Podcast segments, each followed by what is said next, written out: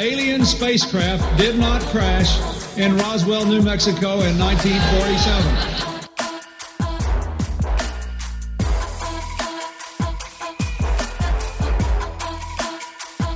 You know flat earthers, I guarantee it. But you don't know who they are because they're afraid of talking about it.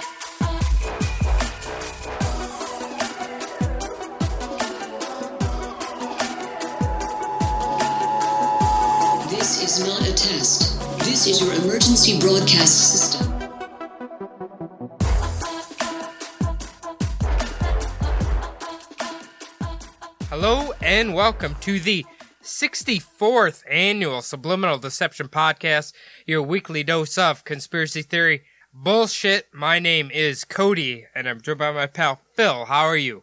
Doing good, buddy. How about yourself? Not doing too bad. We are actually, uh, for the quick Minnesota weather update, uh, we've had damn near perfect weather here. Uh, hopefully when you come visit in, uh, uh September, it'll still be not blazingly hot. Yeah, I'll be looking forward to it not being 115. So, I mean, yeah, actually, you'll probably be comfortable. Like, if you're here and it's like 80 or 90, you'll probably be like, man, this is nice. except for the humidity, that'll probably probably Yeah. get me pretty bad. Yeah. You know what is weird? Usually there's like an infestation of mosquitoes around this time of year. Haven't gotten bit by a single one yet. Yeah, I uh we don't get many mosquitoes here. Uh, we actually went to the river last week and we were a little bit of mosquitoes. There were a lot of those walking spiders like on the river. That was a little weird. But Walking spiders? the ones that walk on water. Oh, aren't they like water striders or something like that? Yeah, they didn't look like it though. They were really small and they would like crawl up on our tubes. It was kind of weird. Huh. I don't we know. saw a lot of those. uh, I, I assume they have poisonous spiders there, right? Oh yeah, they they do. Um, you don't usually see them in the city uh, unless your development was built on like an old orchard. Basically, then you'll get a lot of bugs from what used to be there. But where I'm living at, there's none of that, so that's good. Well, that is good. Well, Phil, uh, I I hear you have a funny story you'd like to tell our audience. Yeah, so it happened uh, this weekend. I uh, w- I went out to the bar. The pandemic closures are all over. Uh, we're past the curfew, so I decided to celebrate. Go out to the bar with some of my friends, and I was there talking to. There was a bunch of random people. Everyone was in a real good mood just to be out of the house. It seemed, and I met. There was a group of two women about my age, and I was talking to one of them, and right off the bat, we you know hit it off pretty well. We were talking and she wanted to guess my age. And I said, okay, you know, whatever, go for it. She was- she said, oh, I have to touch your face for it. And basically without really asking or getting permission, she just kind of put her hands on my face. And I kind of forgot the whole pandemic thing. Didn't, I didn't really think about it till later on, but not only did I let a stranger touch my face with her hands, she aged me by about four years and turned out she was married, had kids anyway. So it was not a good night. That is even okay, minus a pandemic. I'm not really sure I'd want a random stranger feeling my face up to tell me my age. Yeah, you know me pretty well. You know I'm not a huge strangers touching me Yeah, type not- person. Not a touchy feely guy. but it doesn't look good if you totally freak out if a chick, you know, grabs your face. So sometimes Well- you got to just let it roll. Phil, I hope you are like did you used to be a carny ma'am? Remember that Carny- game? Yeah, carnival worker. You remember that they used to have that guess your age thing? Oh, no. I never did that. Really? Uh, yeah, I've I- seen it at carnivals where they basically just look at you and guess what age or what weight you are. Yeah. Well, I remember when I ver- when I first moved up here to Minnesota. I think we went to the Minnesota State Fair and they had one of those guess your age or whatever guys. And at the time, I still looked like I was maybe 15 years old. So I went there and I was like, okay, I can get them. They're not going to guess my age. And he guessed my exact age. So, uh, I don't know if he's a wizard or what, but, uh, somehow he did it.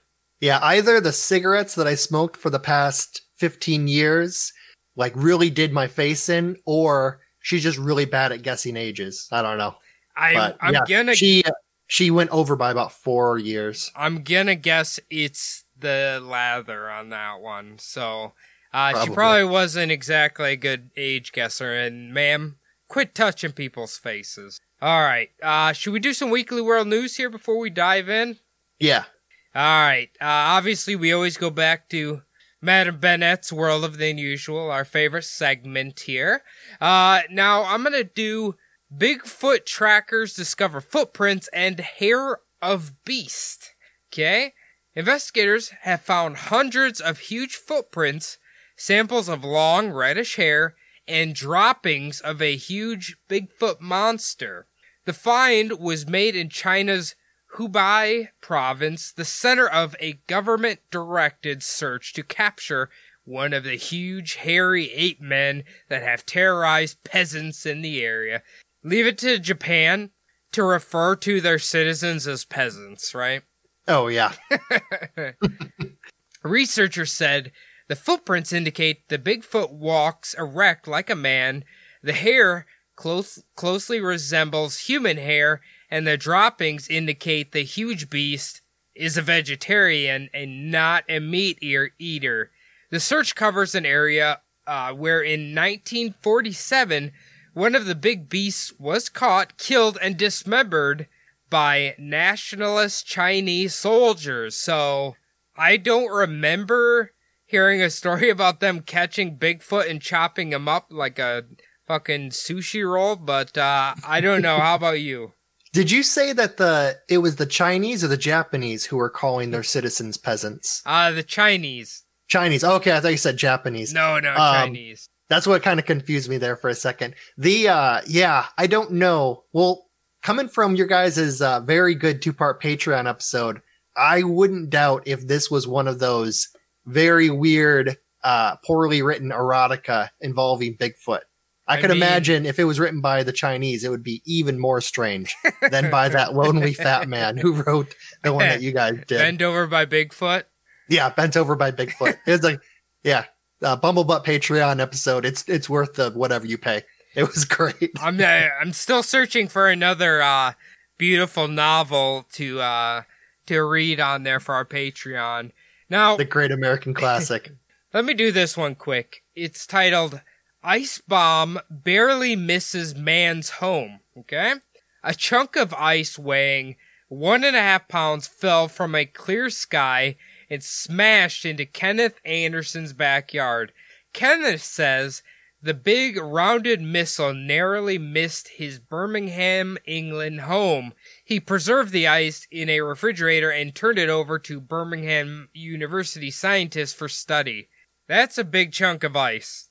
Definitely. So British Airways does offer free alcohol on their flights. So I'm guessing somebody flew in from the States and just drank the entire time. And like had a gallon and a half of piss and flushed the toilet. okay, so you think that's a piss bomb? I think it might be a piss bomb. Yeah. An American piss bomb headed to England there. yeah. All right, let me do her prediction for the week real quick.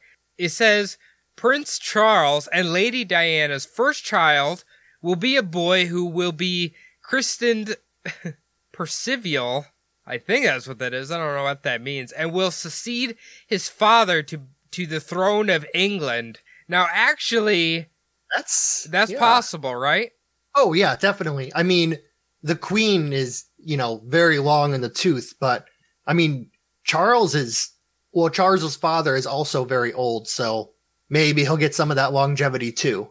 But it is thought that if Prince Charles gets old enough, they might just pass it on to William just to have a king for longer than a few years You, you Charles. think you died. think Charles is going to give that power up? I don't really think it's up to him. Who the hell decide?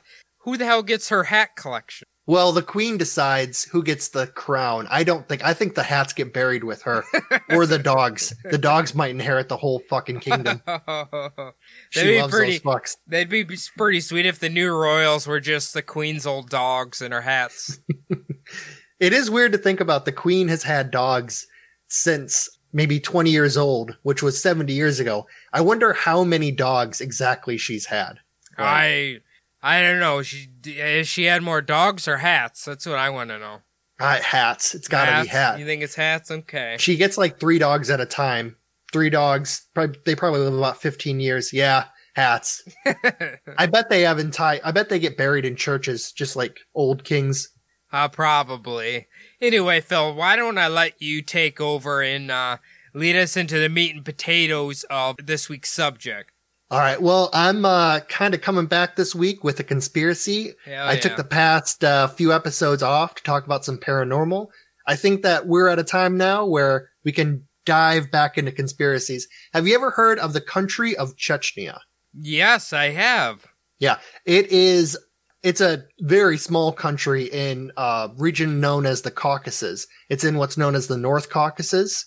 So the earliest, I'm gonna, I'm gonna just do a little bit of history about the Caucasus. There's way too much for me to put in. It would be a whole episode, but the earliest known human settlements in the North Caucasus date back nearly 40,000 years. And until the first Russian interference during the 1500s, this area of the Caucasus was ruled and fought over by numerous small kingdoms, and even at one time invaded by the Mongols. Okay, hold on. You said 40,000 years? Yeah, 40,000 years ago. Okay, now you remember the prophet Paul, who we used to work at, uh, work with at Maeve's Pizza. Oh yeah, 6,000 yeah. years old than the flood. So how the hell are they here 40,000 years if the Earth's only 6,000 years old, Phil? It's just Satan trying to trick us. I guess. God damn you, Satan. Yeah, definitely. So between the 1700s and 1917, the lands known as the Caucasus were fought over between three forces, namely the Russians, the Ottomans, and rebel Caucasian forces, all vying for power in the region, with the Caucasian forces vying for independent rule, which they hadn't had for hundreds of years. Hmm, okay. So already being used during the late 1600s, the name Chechen comes from a famous battle won against the Russians at the town of Chechen Aul along the Argun River in 1732. And that's when the name Chechen really took hold, when they won this battle. Okay, all right. I don't know if you know how old is Russia itself. Uh, Jesus, that's a difficult question. So it depends on what, like, you constitute as Russia. So after the Mongols were pushed out, that's kind of when really, like, the Russian, what's known as Russia started, when they started expanding eastward, uh, after Okay. Muscovy Russia. Um, so basically, like, the, I think the 1300s Damn. is really when it started. See, that's kind of what I was wondering because what I'm getting kind of from this is Russia sounds really fucking old.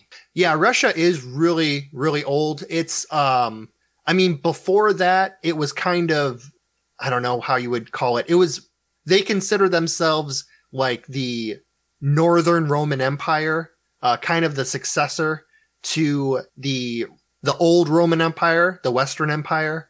Um, there is a lot of those, but the Mongols came in, took them over, and then that's kind of when the reset, reset button got hit. So, and it, after the Mongols, it was a very small country, but they expanded against all of those little, like the Caucasian tribes. There was a lot of tribes to the west, or to the east, I'm sorry. There was a lot of tribes to the east that they, uh, conquered, which is why modern Russia is made up of over a hundred nationalities. Gotcha. Okay. Okay. Cool. On December 21st, 1917, after the fall of the Russian Empire, the countries of Ingushetia, Chechnya, and Dagestan declared independence from Russia and formed a single state. And this was called the United Mountain Dwellers of the North Caucasus. That is a mouthful. Yeah, That it's not a a, not very catchy. No. No, I kind of like it though. Mountain dwellers, kind of like it. Yeah, I mean that's what these people.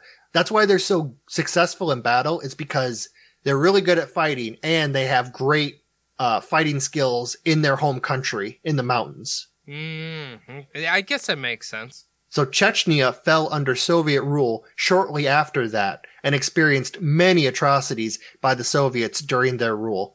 There's there's too many for me to really get into without making this an hour, two hour episode, hour and a half, two hour episode. But basically, the Chechens did a really good job, and uh, well, all of the North Caucasian uh, rebel, like the fighters against the Nazis. However, Stalin considered these Chechens to be sympathizers of the Nazis, and after the war ended, he basically carted a lot of them off. Uh, and if any, you know anything about Stalin, he killed many millions of his own people. Yeah. Yeah, not not a real nice guy that Joseph Stalin. No, not a not a nice guy at all. He was an iron fisted type ruler. Yeah. Probably won't you probably won't want to invite him over for a vodka and beet soup. No, you would definitely you would make even if you made a great impression the next day, eventually you would end up getting erased from a photo. Hey, don't they don't they think maybe Stalin might have he like he suffered from such bad paranoia is why he killed uh, so many people, right? Yeah, I mean it was a lot of things, but yeah, he I don't know exactly what mental problems they thought he had, but But he like it was something like he he thought everybody was out to get him, so that's why Well, he yeah, had so be- many people executed. yeah, because when he took power, he basically stole power away from like Trotsky and whoever else was vying for power. He since he did those things, he assumed everyone else was going to come after him. So even someone who was way down on the totem pole, he would see an enemy Right. and take him out before Right. they grew up. Hmm. Makes sense. So after the fall of the Soviet Union, ethnic Chechens declared independence from the new Russian state, and a three-year civil war commenced after that, with ethnic Russians, Ukrainians, and Armenians fleeing the country.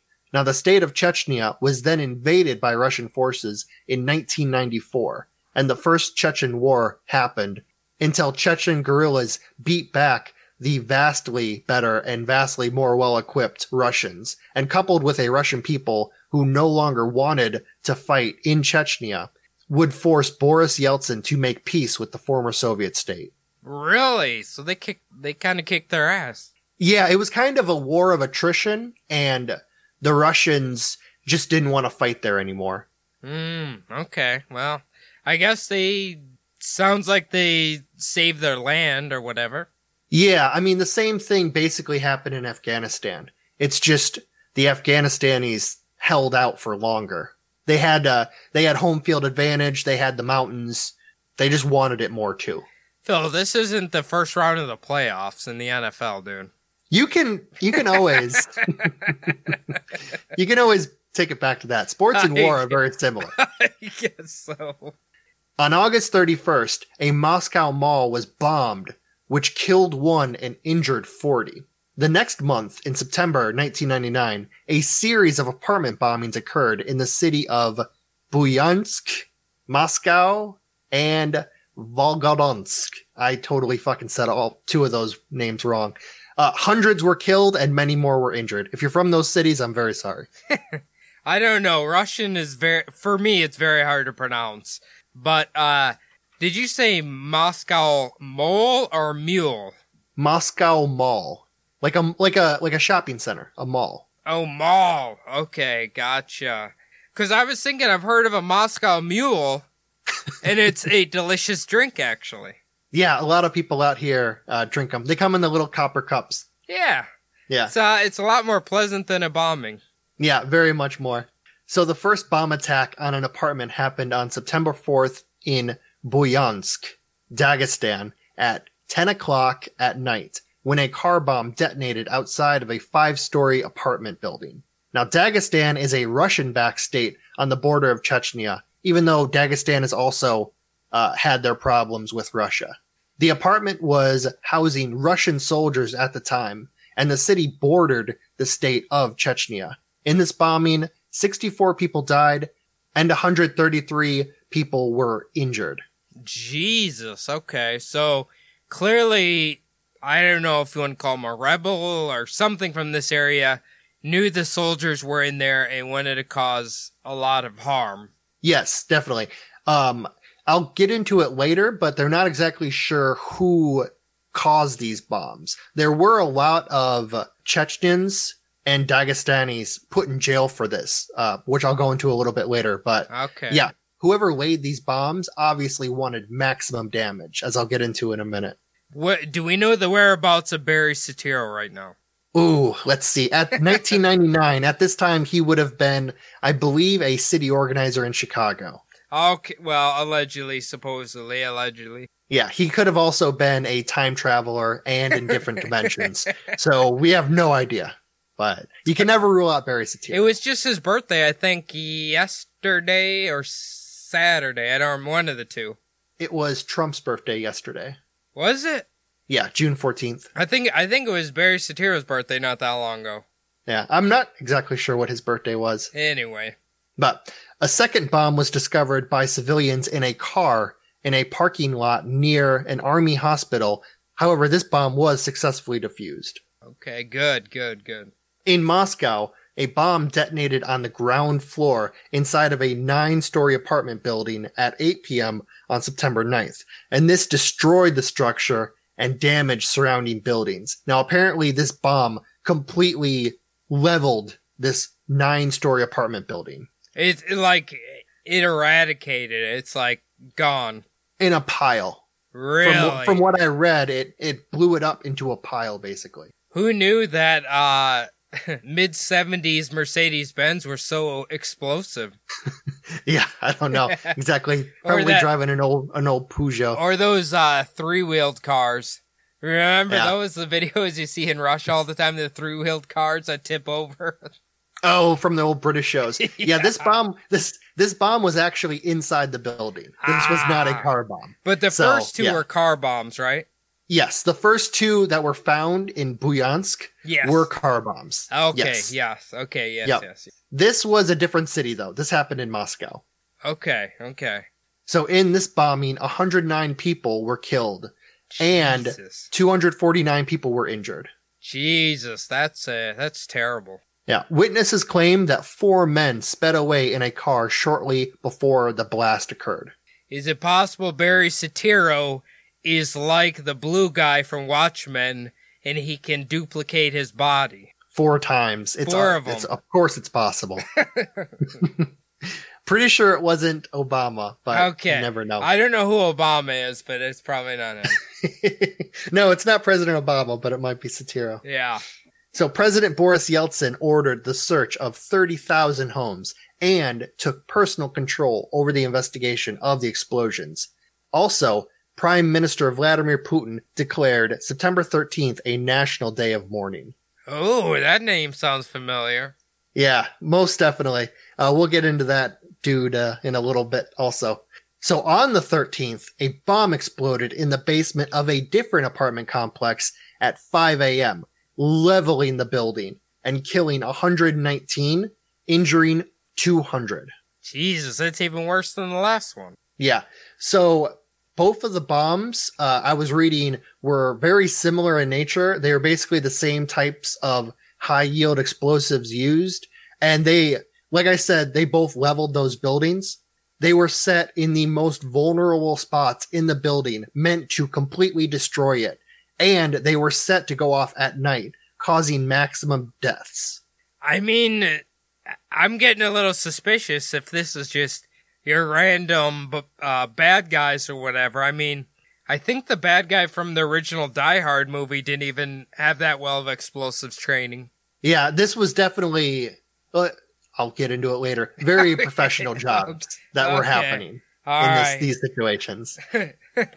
Later that day, on the 13th of September, which was the date of the bombing I just mentioned, Duma speaker Gennady Zelenazkov, I said that name completely wrong Nah, also, Sounds perfect.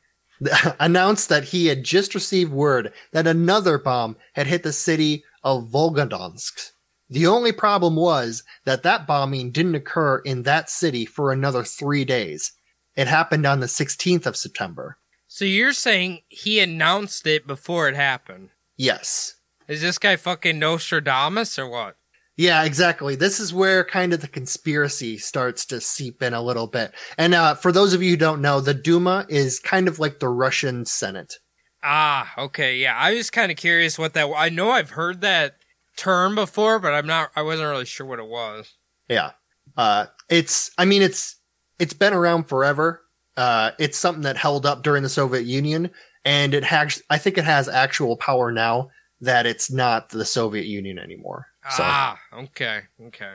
so after these bombings, Chechen rebels, along with the Chechen president, were blamed for the attack, but they denied any involvement in any of the attacks. On September 22nd, a bomb was found in an apartment complex in the Russian city of Ryazan, but this bomb was defused by local authorities. Then Prime Minister Vladimir Putin congratulated the citizens of Ryazan for their vigilance, and the Second Chechnyan War began with air raids on the Chechnyan capital of Grozny. Really? However, yeah. So basically, after this bomb was defused, this is exactly when air raids began happening on the Chechnyan capital. like right afterward. Yes, within a month, we're already at air raids. But the how- first bombing happened uh, end of August, September 22nd. We're already to air raids. I'm kind of like, who the hell are they bombing? How the hell? Who do they know is doing it?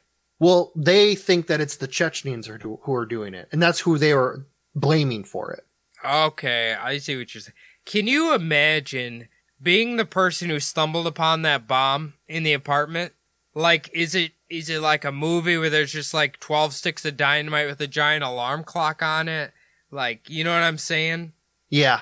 Um, it's, uh, so this bat, this bomb is actually made up of large bags of, uh, material with the detonator and the primer actually connected and the timer connected to the outside of it is how I don't really, I'm not very good at, you know, I don't know what I mean- bombs I look mean, like or made of.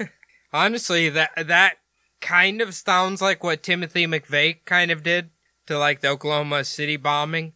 It was just like I think it was barrels of fertilizer. Yep, Just a, just a ton of fertilizer and was it like some dynamite or something like that? Something like that, yeah. Very, but it'd be a very uh, homegrown looking bomb versus like a, a military bomb. Yes.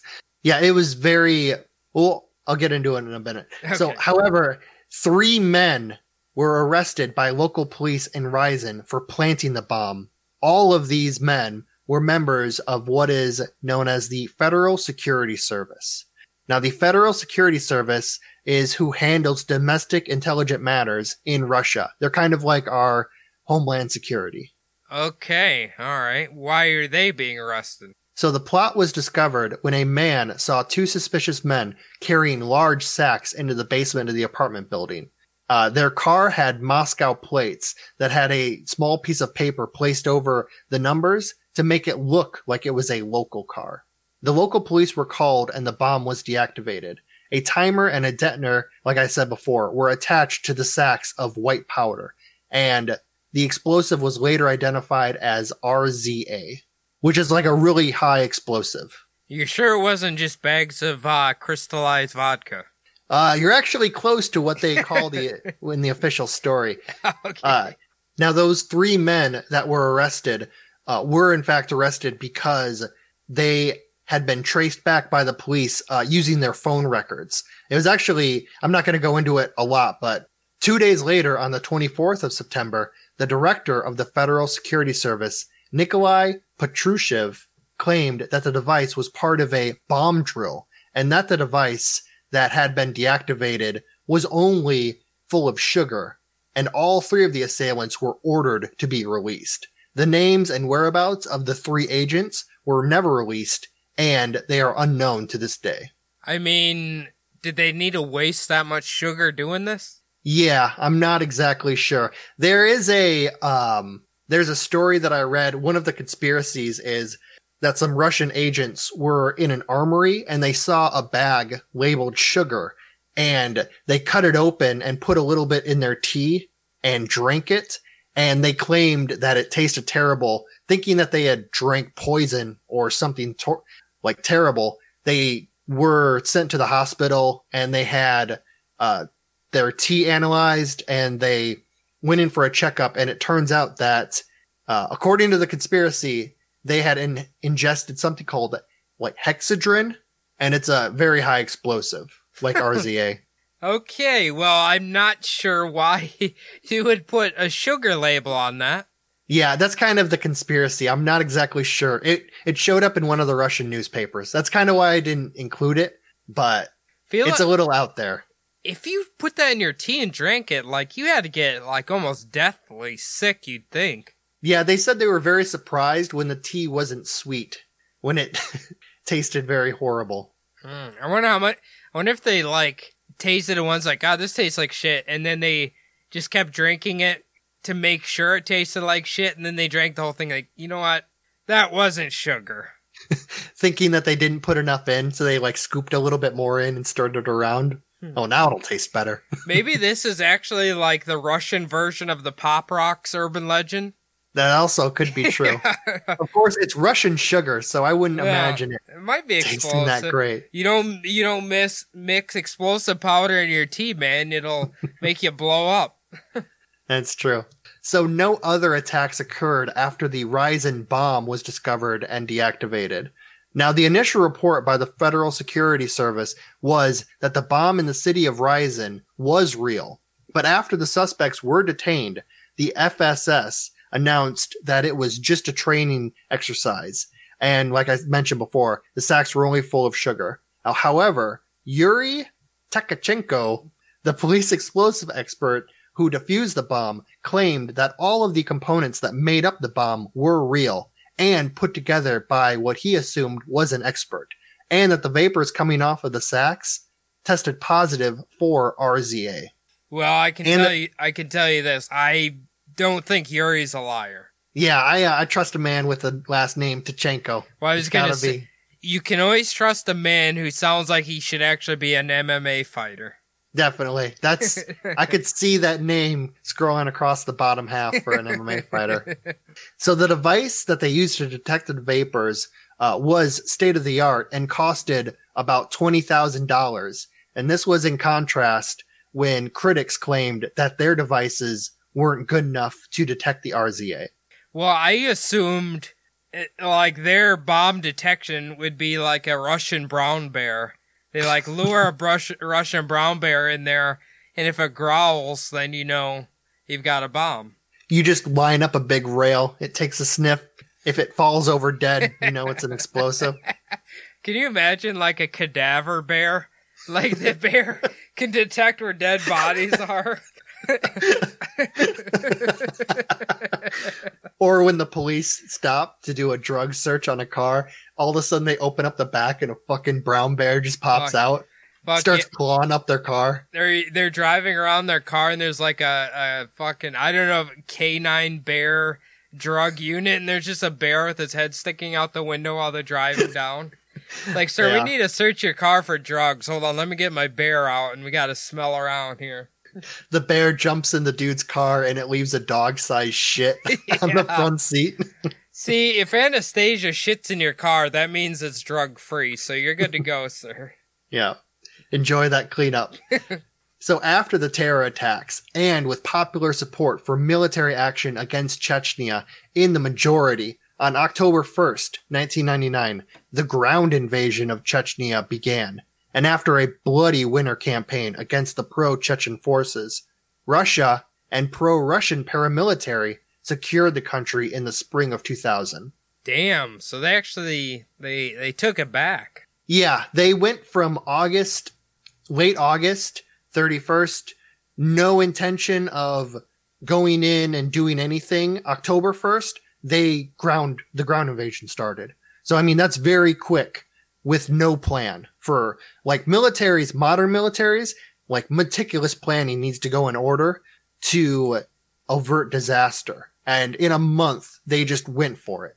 Now, I I don't know if you I don't think you mentioned it was Chechnya part of the USSR originally. Yes. Yeah, they were a Soviet state. Okay, okay, okay, yeah. yeah. I was gonna say, I mean, it kind of reminds me of uh, what's going on now, Chimera, Chimera. Chimera. Yeah, remember Russia's kind of like trying to take it back over. No, the Crimea. Crimea, yeah, sorry. Yeah, no, yeah, the Crimea. Yeah, that's actually not too far from from from this area. Yeah, Ah, okay, okay. yeah. They uh they're battling the Ukraine over control of the Crimea. They claim that uh Russian citizens are being put down in Crimea from the Ukrainians, and they're they claim that they're just um they're just backing a pro-Russian force there, even though there's a lot of evidence that they're using their own like Russian military, their special forces in there. So I kind of got the impression that uh, Mr. Putin kind of wants all those countries back from uh, USSR days. yeah, the Crimea has always been a very important. It's it's basically a like a peninsula on the sea, and it uh, it's strategically important for the Russians to have it. They wanted it back from the Ukrainians ever since the Soviet Union broke up. Leave the Ukrainians alone. They just want to enjoy their vodka and potatoes. Leave them alone. Definitely. So as I mentioned before, at the time was Prime Minister, I'm gonna say his full name, Vladimir Vladimirovich Putin. Wow. Can you imagine being called Philip Philomir? like that's your first, uh, or like I'm Cody Kodamir. Cody Kodovich. Yeah, Cody Kodovich Wongan. Oh God, I know I I don't like that one. Yeah, just said your last name. Fuck that. Everybody knows it. It doesn't matter. So in the past 20 years in the country of Russia, many deaths and disappearances have occurred that some have alleged trace back to the successors of the Soviet KGB and ultimately one man. And that would be Vladimir Putin. Now Putin was born in Leningrad, currently known as St. Petersburg, Soviet Union in October 7th, 1952 to parents Vladimir Spiridonovich Putin and Maria Ivan Ivanovna Putina. And Ah. I'm pretty sure that with uh, women, they take the last name of their husbands, but they put an A on the end of it. Because every female Russian woman's name I've seen has an A on the end of it. huh, interesting. I did not know that, but I guess it makes sense. Yeah. His father was a sailor in the Soviet submarine fleet in the 1930s and served in the Destruction Battalion of the NKVD, which was a paramilitary organization that operated in Western Soviet Union during the war against Hitler. He was later transferred to the regular army and suffered a serious injury during 1942. And uh, Putin's mother was a factory worker during that time. Okay, all right. weren't weren't most non uh, mil- military associated people their job was a factory worker? Wasn't that a big thing with uh, communist Russia? Yeah, factory or farm. Yeah. Ugh. there was a lot of people who were realigned into farm work, taken out of the cities and put on the farms uh, during the revolution, the, when the Soviets took over. Hmm. Vladimir's two older brothers died before he was born. Albert died in infancy, and Victor died of diphtheria during the siege of Leningrad during the war. And if you've read any history on the siege of Leningrad, that was a pretty common time to place to die. It was Really? pretty bad. Mm. Yeah. They fought like motherfuckers at Leningrad. Uh, so Vladimir went to public school 193 and then on to high school at high school 281. At age 12, he started practicing judo and sambo, reaching the rank of black belt in judo and a master of sport in sambo. And he's legitimately those ranks. I don't know why, but I, this just makes complete sense for Mr. Putin. Like, Oh, he- with the with the fighting? Yeah, like I, I don't know. He didn't make the varsity team, so he went out for judo or something. I don't know. Yeah, he's supposed to be a pretty decent athlete back in his day. He, I know he fancies himself one now, even I, though he's well, I know, old. I know damn well you've seen those pictures of him wearing riding a horse topless. Oh yeah, that's the most famous fucking meme on earth, pretty much. Oh yeah, Putin topless on a horse. so uh, a lot of people, I didn't know this. A lot of people don't know sambo. It's Soviet martial arts. Uh, began back in the 1920s, pretty much created by the Red Army, and it's meant to bring all modern forms of fighting together. Uh, and it's it's a real like martial art today, practiced around the world. It's uh, it stands for self defense without weapons. How it's like roughly translated. do you have to be drunk to achieve a ne- the next belt level? No, but just like with everything in Russia, it's gonna help.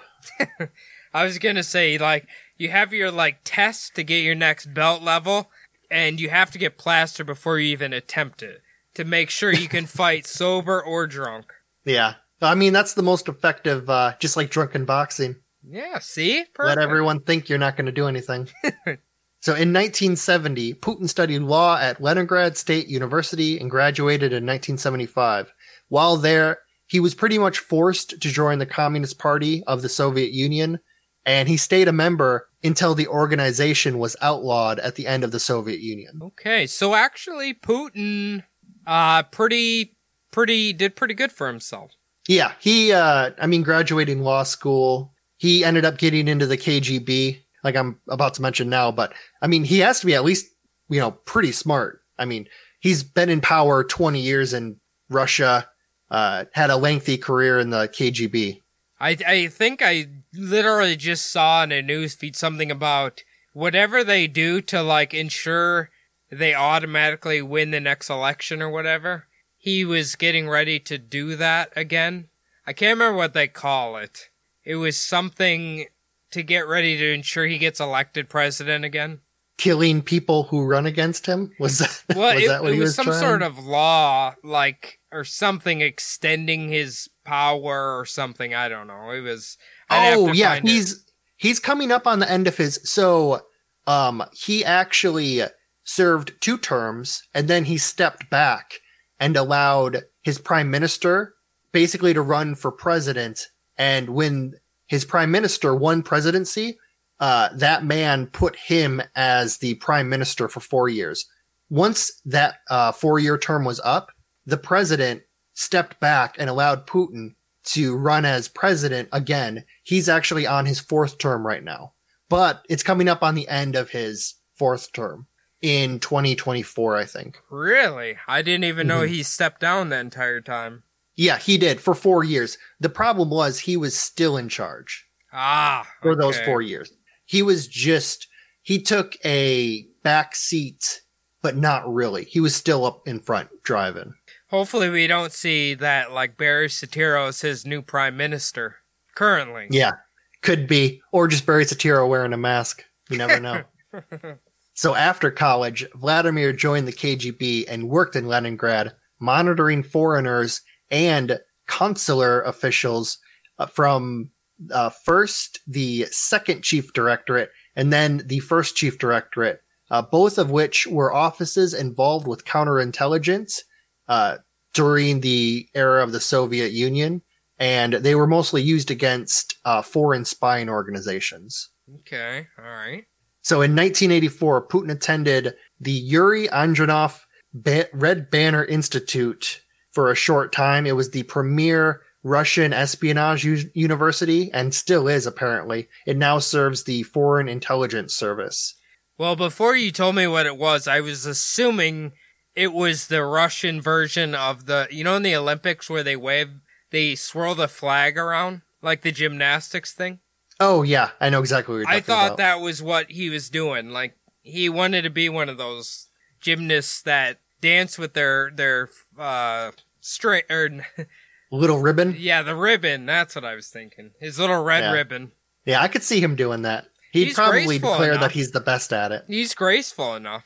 Yeah. He's got a gymnast body. Yep. In 1985, Putin was relocated to East Germany with the cover of a translator.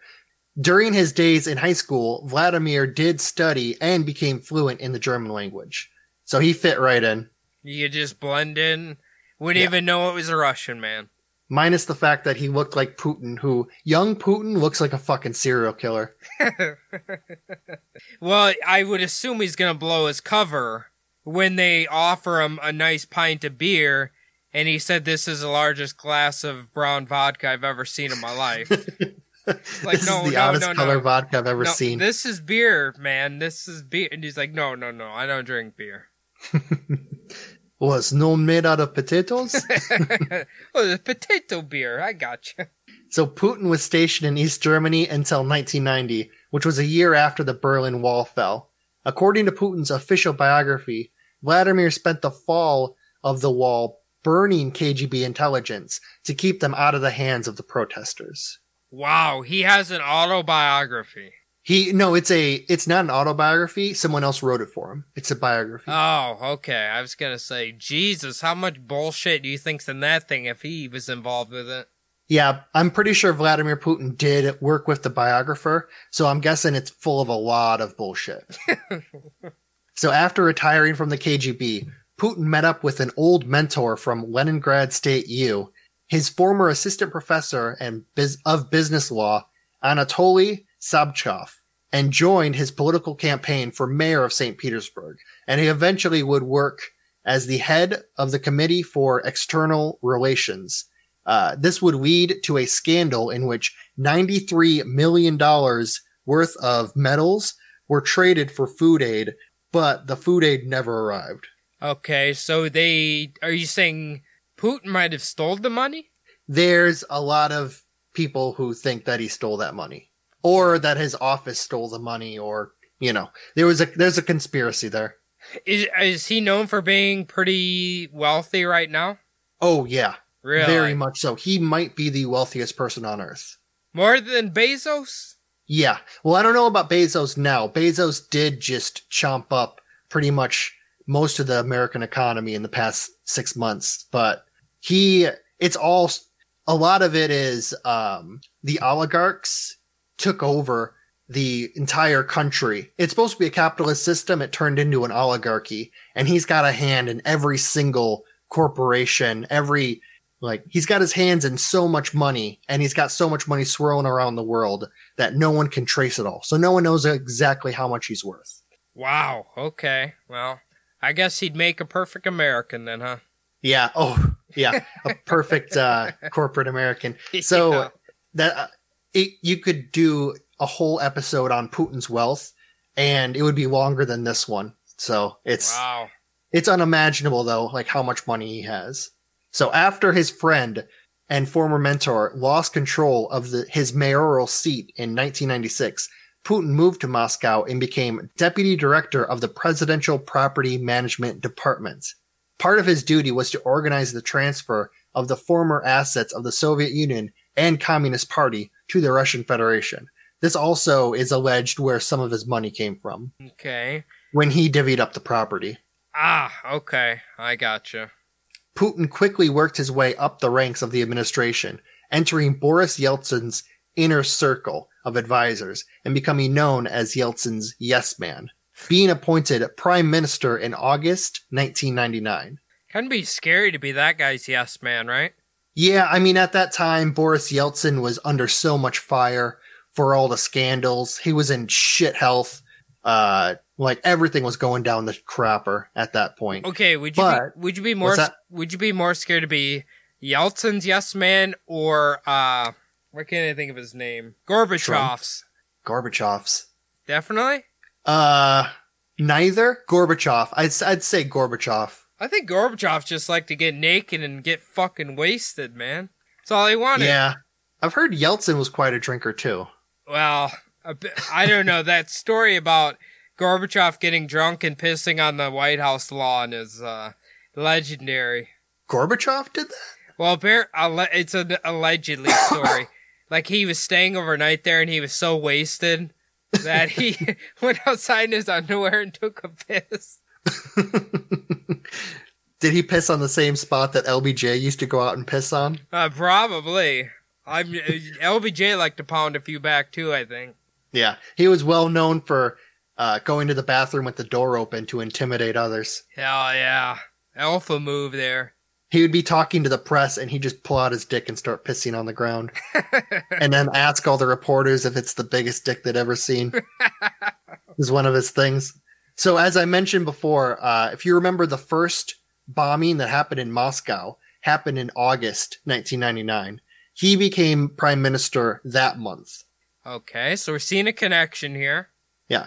Uh, who was appointed prime minister with 233 votes of approval in the Duma, and that like well exceeded the majority. So as Boris Yeltsin's health diminished, it was obvious that Putin would succeed Yeltsin as president.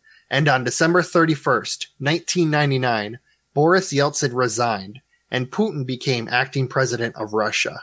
With his first acts as president being that he pardoned Boris Yeltsin and his family from any criminal charges that might have come about after the end of his presidency. That law was signed on 31 December 1999. So he pardoned him right away. Okay, so are you trying to say that Putin started the conflict, war, whatever, to get Yeltsin out of there so then he could get in there, but then pardoned him afterwards? Or he pardoned him because Yeltsin wanted him to allegedly start this stuff? Well, there is a few different conspiracies. Um, Okay. It could be that Boris Yeltsin made all of this happen so that he could get Vladimir Putin made president and then, because remember, Vladimir Putin had to be approved for this, for prime minister.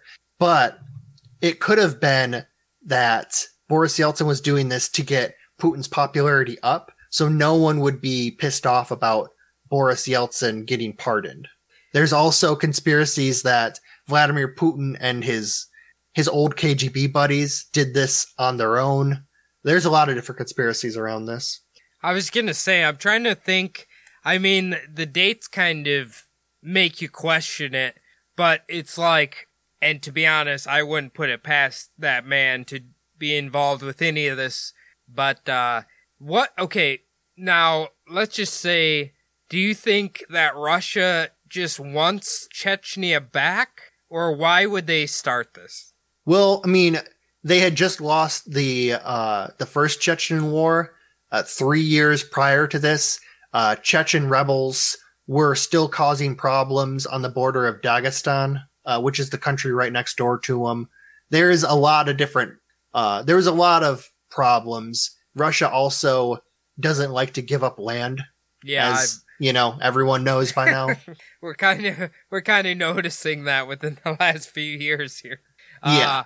They also don't like to give up influence either, which is another big thing that Russia likes to have is influence. The one weird thing about this, I didn't realize Boris Yeltsin gave up the presidency on 31 December 1999 while we were all just relieved that Y2K didn't kill the electrical grid and kill us all. Boris Yeltsin left the office. I didn't even realize that. Okay, now here's the real thing. Were Russians worried about Y2K too, or were they just like, is that just an American phenomenon? I don't think typewriters and telex machines can get the Y2K bug. So I think they were fine, probably. They're probably like, look, no electricity in a shot glass. There's no electricity in a b- vo- bottle of vodka. So what am I worried about? It's not gonna kill me and blow up. Yeah, Y2K is not going to turn your bo- your cauldron of borscht s- sour. So it, everyone's fine. Everyone will eat. Don't worry. Okay, okay. So, uh, I, what are your feelings on this whole thing? I mean, it is awfully coincidental that the month that Vladimir Putin, all that we know about him now, the month that he takes over, this all starts. If the August 31st, because there is a, the thought is that maybe the August 31st bombing, because it happened in Dagestan, wasn't like the Russians who did it. It might have been like the Chechen rebels, like the Russians claim did it. There is a, like a pretty popular belief that Russia was responsible for the later bombings. I mean, I don't know if that's the most outlandish thing. I feel like they've definitely uh, been involved in some sketchy government things, obviously. Oh, definitely. So, uh, just going to finish that little part up. The act uh, was known, the act that Putin signed to make Boris Yeltsin pardoned was known as On Guarantees for Former President of the Russian Federation and Members of His Family. That was the whole title of it, apparently. Wow, it's a mouthful. Yeah, I don't know what that translates to, but I'm guessing it's shorter than that. Uh, in 2001, Putin signed a new act that would add on to the earlier pardon. This basically added himself to the act. So he pardoned himself while he was still president? Yes. How the hell does that work? I don't know. It's honestly, it's just Russia. Maybe he can just do that. Just Russian shit. Well, here's my. Uh, I'm gonna assume Yeltsin's dead, right?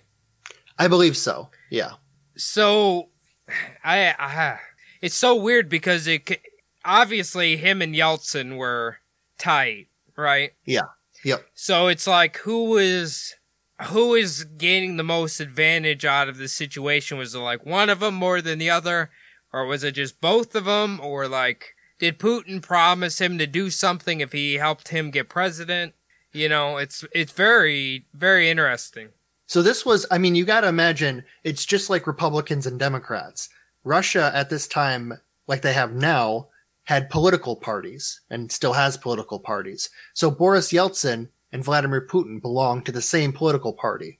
So Putin rode his ex- his success against Chechnya to a presidential victory that year when presidential elections were held in March.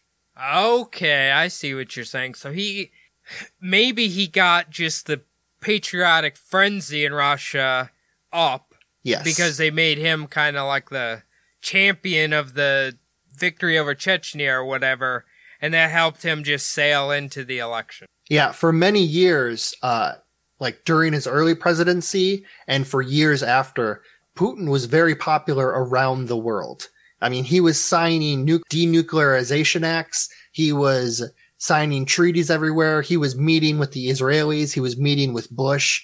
Uh, he was like Time Man of the Year. I forgot which, I think maybe 2006. He was Time Man of the Year. He was very popular. He rode a lot of that success and like he had a lot of speeches for reforming, a lot of acts that would reform Russia. He wanted to bring it back to its former glory. Huh. Seems like the tides have turned on him quite a bit. Yeah, definitely in his, I mean, not giving up power for two decades will do that to anyone. Yeah, I suppose it would. Definitely. So many believed that the apartment bombings were a false flag, and this was to drum up popular support for an invasion of Chechnya by the Russian military. And many politicians and journalists believe this, including people around the world now. The conspiracy theory involves the GRU, and that's Russian intelligence, and the Federal Security Service, who I mentioned before. And it was on orders from then Prime Minister Vladimir Putin. And that's the conspiracy. The false flag conspiracy. Okay. I mean, it, it's interesting because this is going to be a really controversial statement, but if we, like, we're thinking about him essentially doing a false flag to get him president again, right? And Yeah. because it's Russia, we just kind of assume, like, oh, that's, you know, Russian things. Seems like something they would do. But the year 2020, people are trying to claim that all the events that are transpiring right now are ways to make President Trump look bad. I'm sure you've seen that shit going around. Oh, yeah. There's a lot of uh, conservative memes out there that are claiming that the pandemic was put on us by people who are trying to ruin the economy to make Trump look bad. Yeah, but the only difference is, uh, he has an, a Twitter account and he kind of does it to himself. So, Yeah, pretty little, much. Little different, but uh, but yeah, it's very interesting to see the perspectives between if Russia does it, we're just like, yeah, that's probably a Russian thing to do. But if America was to kind of be in the same shoes, it'd be a different feeling. Do you know what I'm saying? Yeah, definitely. I mean, this isn't the first false flag that we've talked about. No, Uh, like absolutely the not. main there's there's a shit ton uh, of false flag conspiracy theories out there. Uh, this is a lesser known one. Yeah, I I mean, yeah, I I'll be honest, I didn't know anything about any of this. It's uh but it's like I feel like Putin's the type of guy you say you have a small get together with some uh friends or whatever, and the next morning you realize one of your bottles of expensive liquor's missing and instantly you're like, God damn it, I bet Putin took it. But you don't have any proof that he took it. That's how I describe Vladimir Putin. You just assume he took it. Yeah. Like, you're just like, I don't know why. I get a feeling this guy did something bad. That's just how I feel about Vladimir Putin. He used his judo and sambo training just to sneak into your house like a ninja. Or he's like that roommate who you have this leftover pizza. You came home plastered and you had this pizza you were eating. You're so excited you're going to heat it up in the morning and eat it and it's all eaten. Probably was Putin who did it. If Putin was your roommate. I would assume he would be sitting. No, he would wait till the morning when you woke up. He'd be sitting there eating it in front of you, not Probably. apologizing. He'd be like, oh, sorry, bro. Didn't know this was yours. But Just it- kidding. I knew it was yours. So a little bit of uh, like alleged proof for the false flag. In July of 1999, a Moskovskaya Pravda reporter named Alexandre Zhilin wrote that he had received leaked information that the Kremlin was planning on committing terrorist attacks in Moscow. And this was in order to undermine opponents of Boris Yeltsin. And Moskovaya Pravda is a, it's like a Russian newspaper. Really? hmm Interesting. I wonder how. I mean, I'm sure there's moles in there that would give him that information. Yeah, I mean, July of 1999, you're looking at Boris Yeltsin's like ending term. I'm guessing that there was a lot of leaky pipes in that system. The anonymous note came from abbreviation BS. Barry Soetoro. Yeah. Barry Soetoro Yeah. with a, a Russian man's face wearing it, the skin suit. So, according to historian Amy Knight, on September 9th, a deputy in the Duma, Konstantin Boravo, was alerted to a terrorist attack that would occur later that day. She claimed that his source was an officer in the GRU, uh, which I mentioned before is Russian military intelligence, and that when he alerted the Federal Security Service, his warning went completely ignored. Huh.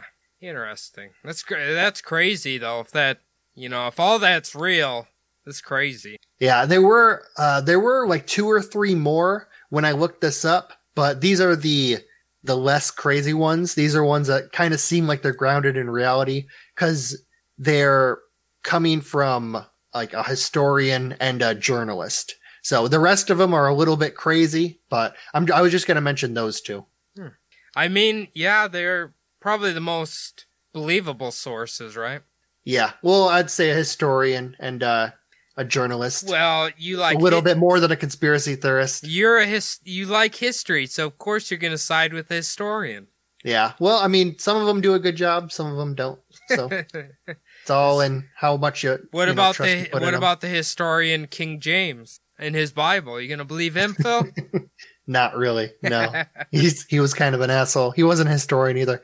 So in 2003, Sergei Yushchenkovic was a leading politician for the political party Liberal Russia and vice chairman of the Sergei Kovalev Commission, which was formed in the Duma to investigate the involvement of the Federal Security Service in the apartment bombings of 1999. Now, this commission was stalled because of the government's refusal to cooperate with the investigation. yeah, I suppose they re- really wouldn't want to if they're guilty, Yeah, that's, I mean, most people would if they were, you know, innocent. worried about what was coming out. They would stall shit. Yeah, yeah, that's true.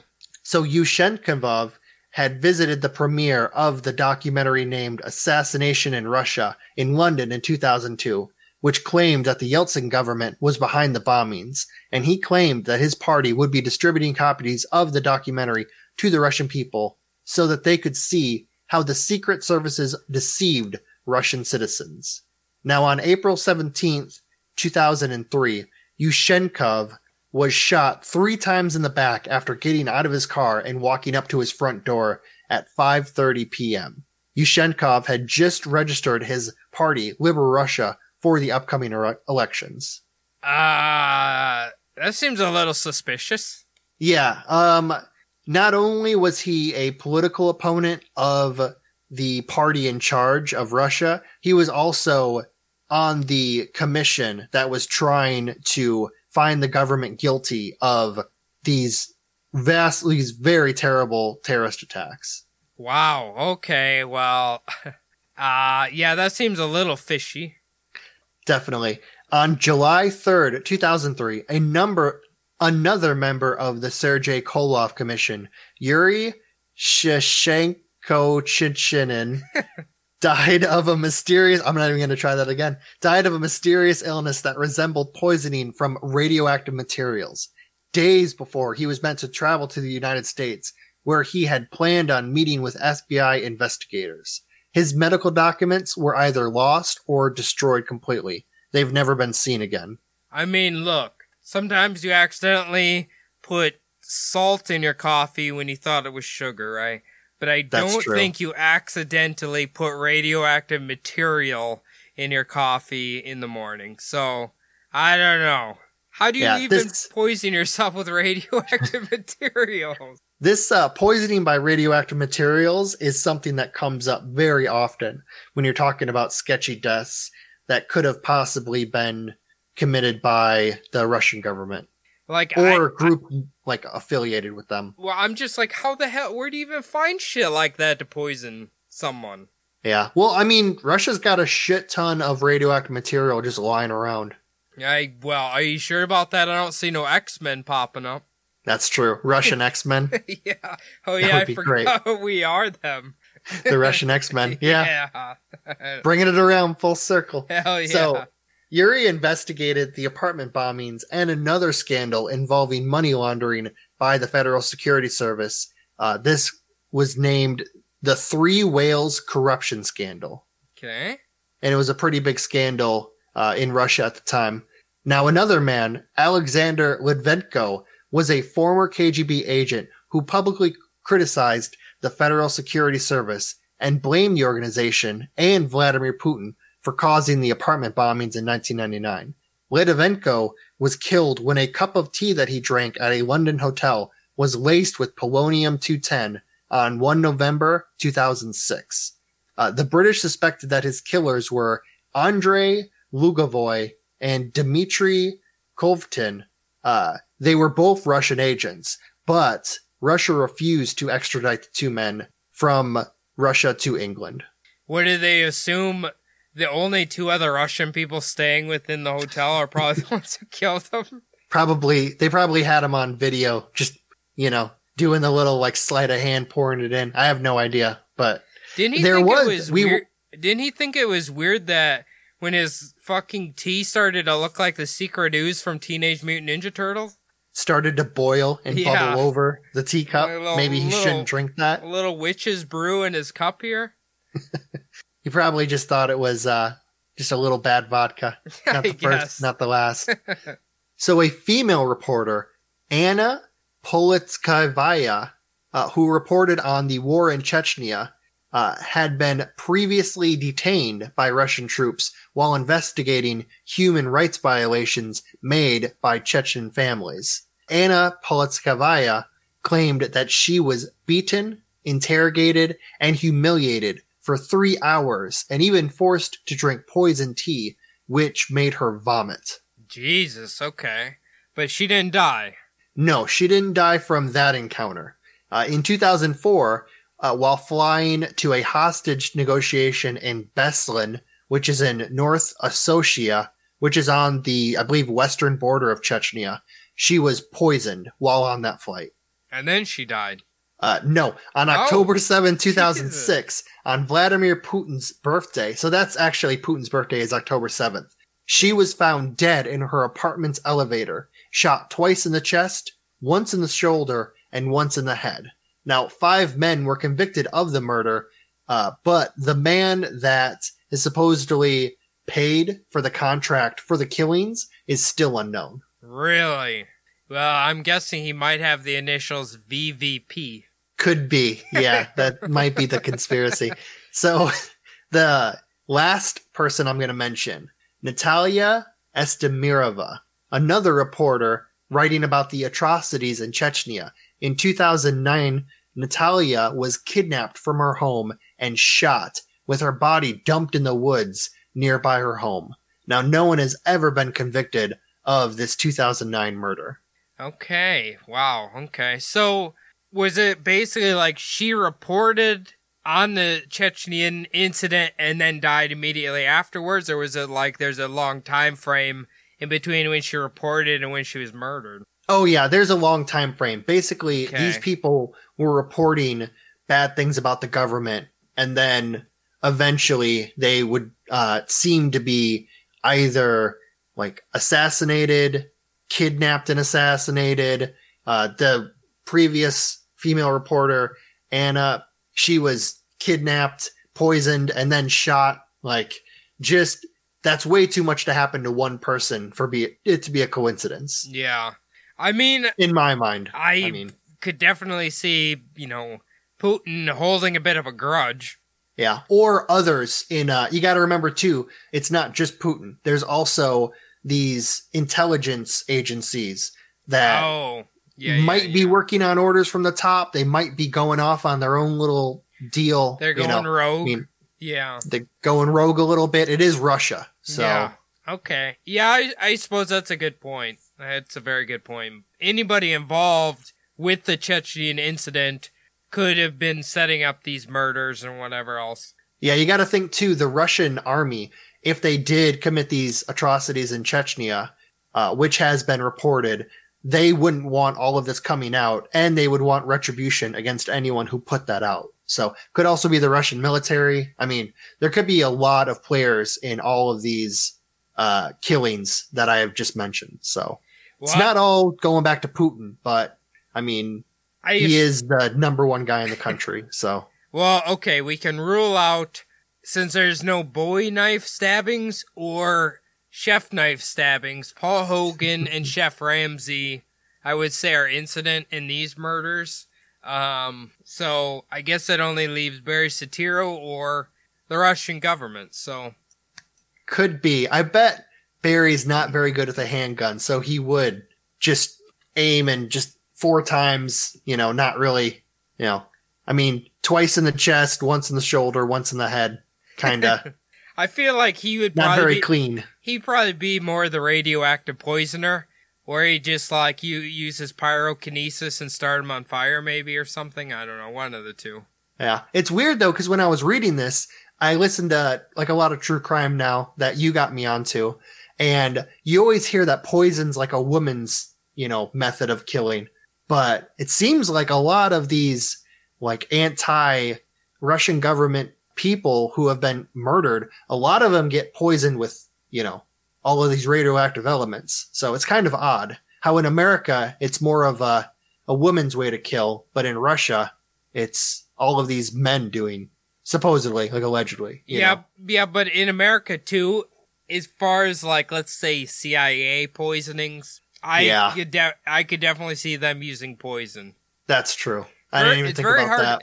It's very. I think the re- uh, the thing with poison is it like a long time ago. It's very hard to trace it, and it was hard to tell that they actually died from poison versus being poisoned and then them thinking it was something else that killed them.